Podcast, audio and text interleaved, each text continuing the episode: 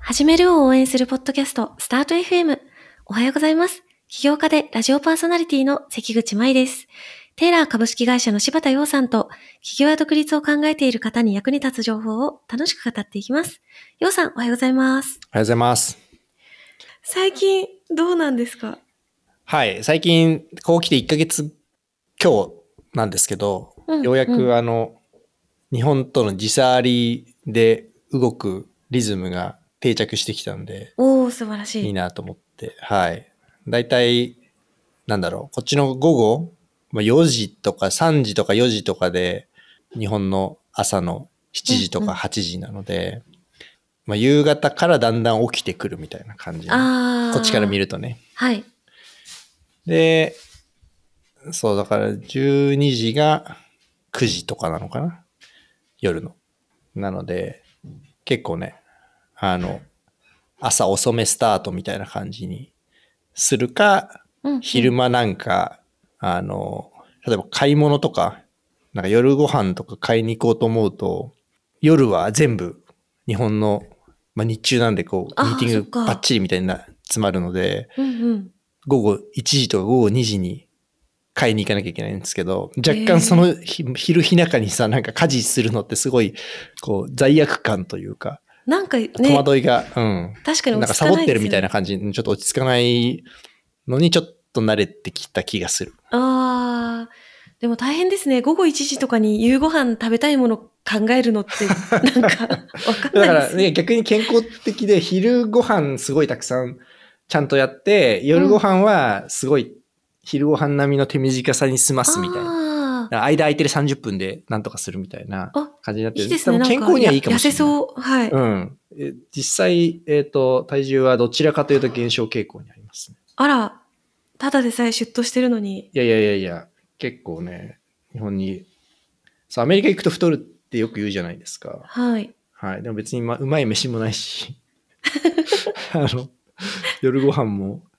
パパッとなので、むしろ、はい。カロ摂取カロリー明らかに減ってると思います。なるほど。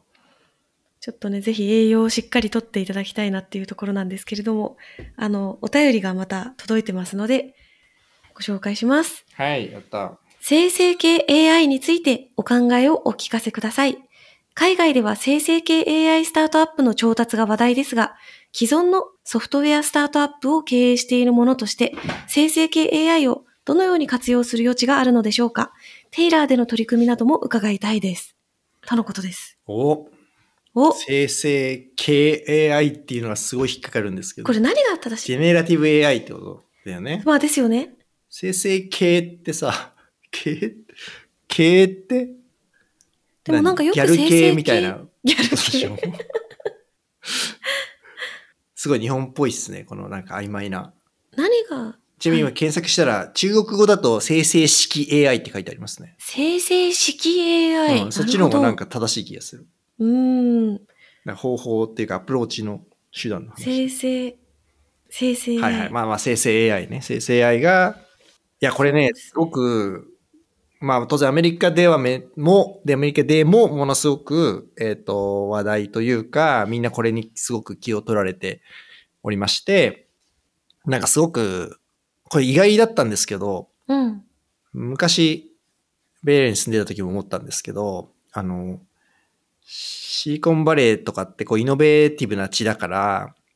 あの、なんかいろんなアイディアの多様性がすごい広いように感じるじゃないですか。うダイんうんうんうん。感じます感じバまーす。シティというか、はい。全く逆なんですよ。え、そうなんですかまああくまで僕のオブザベーションなんですけど、うん。えっと、むしろ、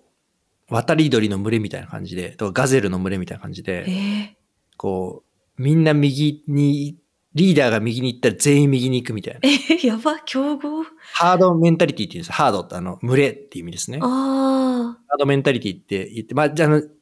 ういう言葉があるぐらいなんで、あの、彼ら自身というかシリコンバレーの、まあ、投資家とか、あの、人たちも自覚してるんですけど、すごうくんうん、こう、なんでもいいけど、ソーシャルとモバイルが来てるみたいな言ったら、もうみんな ソーシャル、モバイル、ソーシャル、モバイルって言い始めるし、 アドテクは死んだって誰かが言ったら、もうアドテクが死んだ、アドテクが死んだってずっとやってるし、へえ。これからは、ジェネリティブ AI だって言ったらもう全員ジェネリティブ AI って言ってるみたいな、こう、極端なんですよ、アメリカ人って。ああ、そうなんですか。ほんと極端。もちろんね、中にはそういうのに、中にはっていうかたくさんもちろんね、その表層的にそうなってるだけで、同時にぜず、まあ、我が道を行く人もたくさんいる、まあ、いいるからそ、こういう時にスポットライトが当たるんだと思うんですけど、結局ね、うんうんあの JLBI 自体もかなりそのマイナーな競技種目だったんで昔はうん。うん。もちろんそのなんかハードメンタリティじゃない人もたくさんいるよねっていう話ではあるんですけど、うん日本以上にねなんかすごく日本的というか空気読むところがあって、へえ。うんなまあ、多分そのすごくこうレピュテーション経済というか評判経済評価経済になってるせいでうんうん。やっぱそのなかなかみんなのコンセンサスと逆のことを言うのってすごく勇気がいる状況に多分なってるんだと思うんですよね。へえ。まあだからつまり今もね、あの生成 AI スタートアップだらけっていう状態っていうことですかね。うん特に投資家はなんか、えっとですね、これどういう、け結果的にいくと僕が思うに、えっと、投資が全部ストップしちゃってて、で、理由は、えっと、生成 AI があまりに早く変化してて、かつどこにどういう影響を及ぼすかよくわからないせいで、うん。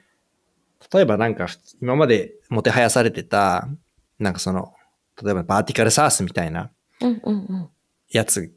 にどのぐらい、その、ディフェンサビリティっていうの、モートっていうの、その、それが、こう、持続的競争優位になるのかっていうのが、なんかその、ちょっとわかんなくないみたいな。うん。 10年みたいなスパンでいったら、そんなの全部 AI がやるかもしんないじゃん、みたいな確かに。感じに、がやっぱりみんな懸念がすごい頭をよぎってて、でそうすると、これまで通り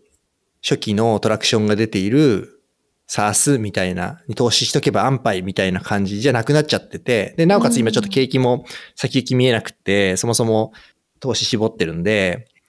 なんか全然投資の数自体はめちゃくちゃ減ってると思いますね。うーん。だからなんかその生成 AI に投資するっていうよりは生成 AI によって、えっと、ちょっと考えたいんですけどみたいな感じでちょっと立ち止まっている。まあ、あるいは立ち止まっていたうんうんうん、という状況かも。もしれない。またこれね、秋ぐらいになるとまた変わる気がしてるんですけど、まあ、今のところはなんかちょっと様子見みたいな感じになっちゃってる。なるほど。でもあれですよね。だからこうれんうん AI で、だから調達してるのも本当に一一部ですよ。本当の一部の、うんうんうんあのーまあ、オープン AI に対抗できそうみたいなとか、結構昔からやってるとか、あとすごい有名な起業家ですみたいな人たちがドカッと集めてて、うんうんうん。そっかそっか。まあそれが目立ちますもんうね。ん、そうん、それも、うん、しかもそれもな、トラクションベースというよりはやっぱり夢ベースで、あの、まあ、一時期のなんか VR とか、うん、あとなんかあったかな。こう、まあ、こういうわけわかんない時にやっぱハイプがあるんですよね。そのディープ、うん一時期ディーうんうプんテックブームとかもあったと思うんだけど、クリーンテックとか。なんかその、わかんないけどでかそうだし、すごいデ,、ディストラプティブだから、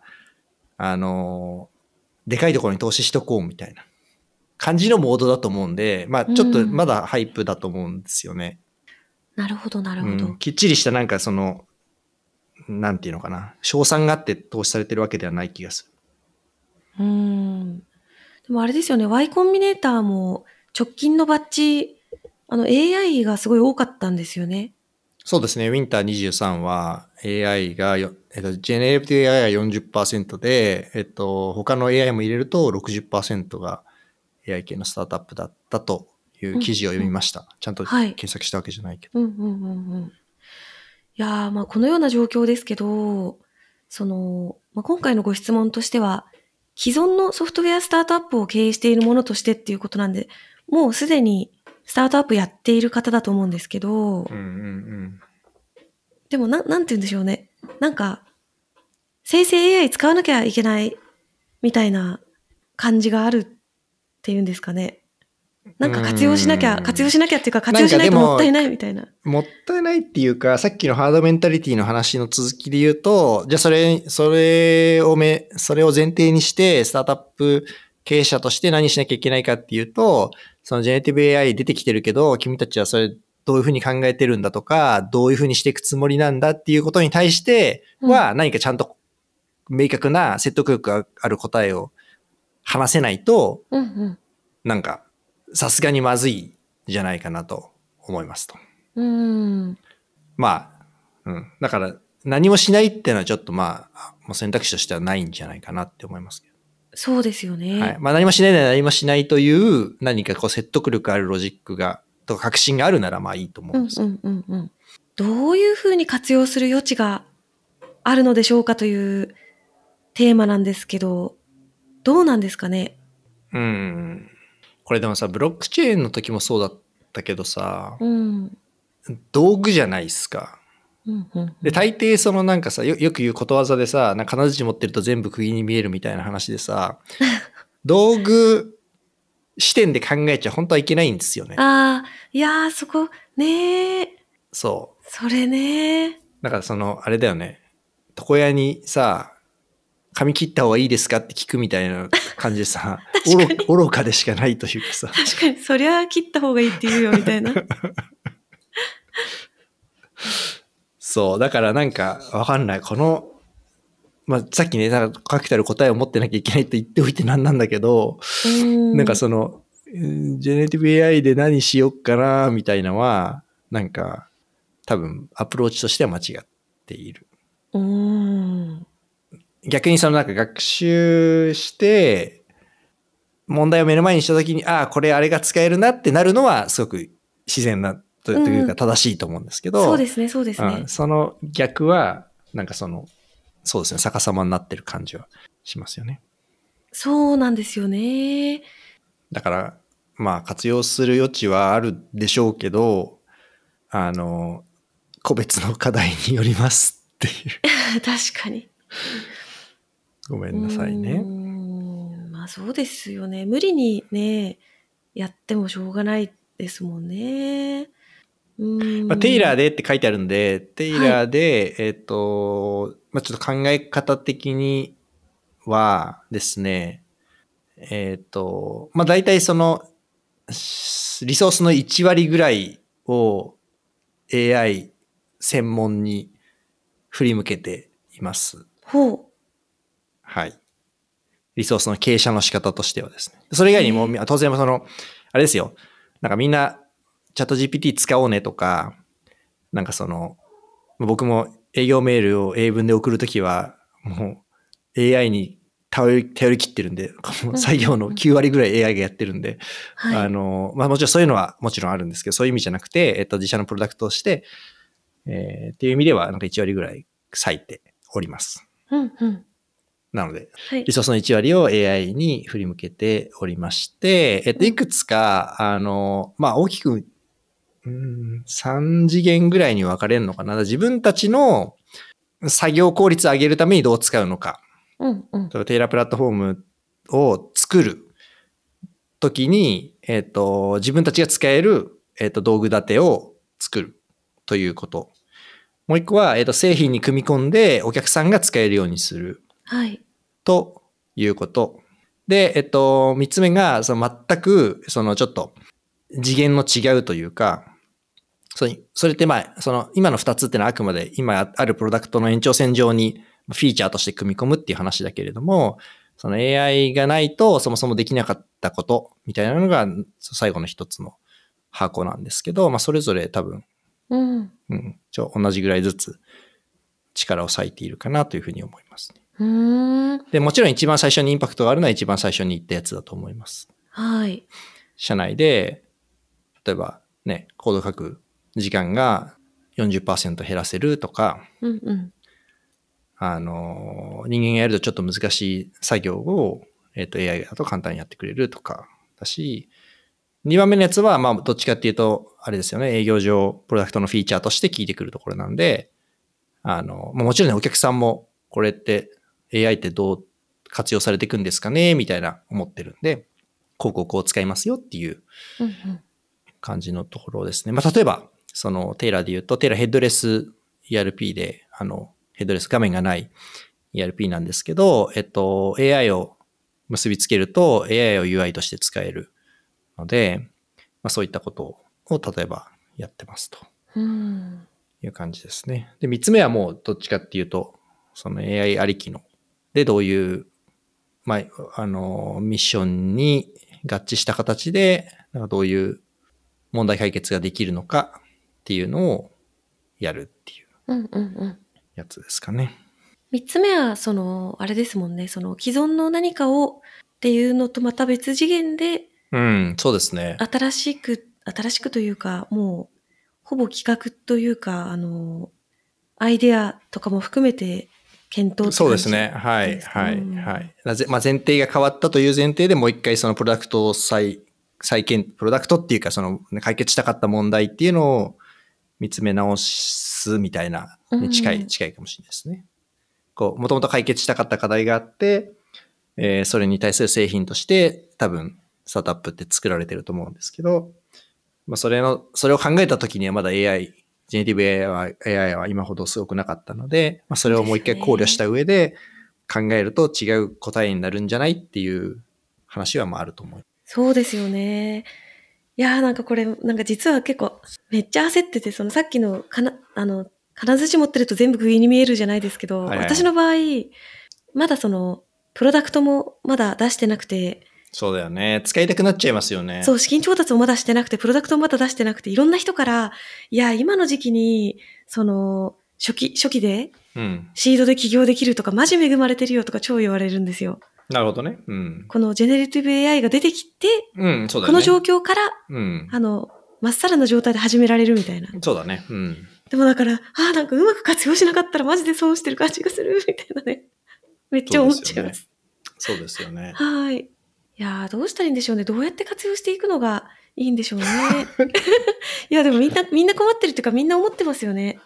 でも例えばクラウドが出てきた時に AWS とか、うんうん。なんかまあ似たような話だと思うんですけど、まあ、クラウド使っていかな、使っていかなきゃね、まあ、そう当然そうだし、みんなすぐ使うと思うんですが、まあ、なんかそれがじゃあ作る製品に影響を与えるかというと、もちろん与えるんですけど、うん。でもまあなんかそうスタートアップのルールが根本的に変わったかっていうと、なんか原理原則は変わってないような気がする。例えば、クラウドサービスが出てきて、サーバーとか買う必要なくなったから、すごい簡単にエンジニアが副業でウェブサービス作れちゃいますみたいな。うんうん。まあ、昔から作れるんだけど、まあ、その本格的なウェブサービスであっても、こうた例えばボリュームがすごい大きいウェブサービスであっても作れちゃいますみたいな世界観があって、お金もいりませんみたいな世界観があって、で、だから初期に必要な投資額が減りましたと。うんうん。実際だからその、その後、まあ、それこそ Y コンビネーターみたいな、こう、大量のシードみたいなことが可能になっていくわけなんですけど、だからまあ AI も似たような話なんじゃないかなと思って、うん。よりその製品作るのはカジュアル化する。まあ、初期アップストアとかもそうでしたけどね、みんなはい学生が、こう、気の利いた学生はバイトがてら、なんかくだらないアアプリゲームみたいなの作ってたじゃないですか。そうですね。だからまあ一旦ああいう世界観になるんでしょうね。うんうん、うん。で、その後、えっ、と、スマホで結局ね、その当時流行ってたブブゼラアプリとか、バーコードで価格比較するアプリとかは死んで、で、Airbnb と Uber が残ったっていう世界観だから、 あの、そう、だからその Airb と Uber は何なのかっていうのを当てるゲームなんだと思うんですけど、うんうんうんうん。逆に言えばだから今、今流行ってるやつは全部ブブゼラであり、バンプであり、バーコード価格比較なんじゃないかなって思いますけど。なるほど。はい、だから全部無視していいんじゃないかなと。ああ。全部なくなってるかなんか、その、量産的に AI をどう活用するかっていうところに対しての、なんて言うんでしょうね、その、本質的なというか、ななんかその、ら。なんかあれだよね、えーだから AI ができないことは何かっていうのは結構深淵な問いだとは思うんですけどね。うん、ああ、なるほど。だからみんなさ、こすごいさ、そういう職が奪われるみたいな、うんうん。こう、一応そういう世論じゃないですか。まあそうですね。そう。なんかこれ前、前々回のエピソードかなんかでも、ちょっと別の文脈で話題になりましたけど、はい。なんか AI って体がないから、うん。えっと、意図がないんですよね。インテンション。まあそうですよね。意図狙ないい、です、ね。狙い、狙いみたいなのがないです。こうしたいみたいな。うんうん。だから、意図がわからないっていうことでもあると思うんですよね。本当の意味で。うーん、自分が思ってないですもんね。何もねそう、自。分がその概念ないから、もちろんうね、んその、あれですよ。だから物語の主人公の、これまた同じ例え出しちゃうけど、その主人公の気持ちを、あ筆者の気持ちを書いて書きなさいっていう問題には答えられると思うんですけど、本当の意味で感情移入してるわけじゃないから、うんうんうん。まあそれっぽいことが書かれるけれども、まあ、ふーんみたいな感じになっちゃう。で、だから、例えば営業できないんですよ、絶対。おー、営業、本当に優秀な営業の人って、はい。その、なんでしょう。御社のこのプロセスを DX しましょうみたいなものを売ってるんじゃなくて、うん。その対面にいる担当の方が、本当にやりたいことうんうん。なんかその、社内で評価されたいとかさ、はいはいはいはいはい。娘が大学受験するから絶対にクビになれないとかさ、はいはいはい。絶対に転勤できないとか。なんか、この人に、社内政治でこうなってるから、この人に評価されたい。この、財務部門に評価されたい。うん営業はどうでもいい。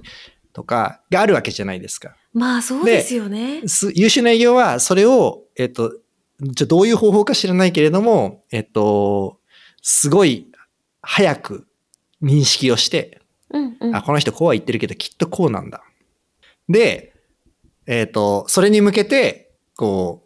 う、そこを指しに行くわけですよね。うーん。それとなく。ね。はいはいはい。でこれは絶対 AI できないと思うんだよね。要するにあ本ー要。するにその、その振りはできるけど、本質的に分かってないから、担当者からすると、えっ、と、分かってねえなってなる。じゃないかという僕の仮説ですね。だから、意図、意図が大事になるやつが無理。なるほど。うん、なんかもしかすると、だから、なんか AI 裁判官とかも無理かもしんない気がする。特に、刑法、刑法の法廷とかは、うん。なんかあれって基本感情移入の多数決みたいな感じだから、ああ。特に陪審制の時とかね。うんうん要するにこの、この人は、ね、ど、どんくらい、結局同期に修練されるじゃないですか。うんうんうん。その怒ったこと自体は、まあ怒ったこと自体が争われることももちろんあると思うんだけど、その、その出来事は本当に起こったのかみたいな、本当にその人がやったのかみたいな。まあそれはもちろんね、なんか AI とかで解決できそうな気がするんだけど、この人は本当に悪いのかみたいな世界観になった時に、うんうん。確かに。はい、なんか AI 無理な気がする。ね、なんでそ、なんでやってしまったのかっていうのをね、結構人間だとね、その状況だったらなんかちょっとね、情状酌量の余地ありとか、うん。そうそうそうそう。その、その情状の酌量というのが、そうそう、多分ね、そうのん全然 AI がやっても、なんか意味不明になっちゃうと思うんだよね。その、うーん、 AI で何をやればいいのかっていうのは難しいですよね。難しいですね。まあ、だからこそ、改めて AI で何ができるか、AI を使ったらこんなことができるっていうふうに、ついつい着目していますけど、むしろ AI にできないことは何かっていうのも、まあ、面白いテーマですよね。うん。面白いと思いますね。はい。ということを引き続き考えていくことが大切というはい。ことですね。ちょっと引き続き AI については定期的に話していけたらと思います。ありがとうございます。スタート FM ではあなたからの質問やメッセージを募集しています。ポッドキャストの概要欄から送ってください。そして最後まで聞いてくださったそこのあなた、チャンネル登録、高評価よろしくお願いします。今回も聞いてくださりありがとうございました。ありがとうございました。それでは素敵な一日をお過ごしください。